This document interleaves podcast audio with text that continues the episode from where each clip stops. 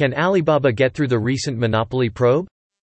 This perspective was shared from the Edge Forum editors team at T-Renaissance Inc., www.t-renaissance.com, upon a recent business news from, Bloomberg. There can be many reasons led to such a probe today. Alibaba including its associated business like Ant Finance, Alipay plus FinTech, etc. have been in a quite, high-profiled, exposure in the past decade and even earlier. Alibaba ecosystem under Jack Ma's lead has also performed similarly in an aggressive way indeed to the market and partners since their births till now. However, Alibaba ecosystem has been also a great disruptive innovator powerhouse in China across many industries since each member's birth.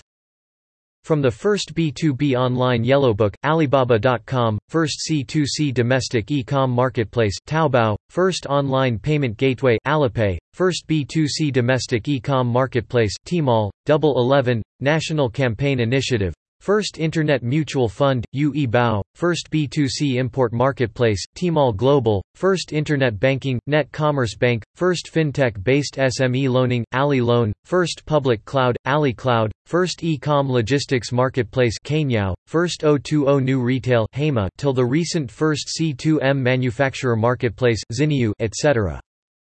Those firsts and changes brought by Alibaba ecosystem to China cannot be ignored in the past 20 years, not to mention its impacts how the world understands China today. Reference from TRL webpage. China market entry and growth. WeChat ecosystem services. Tencent Solutions.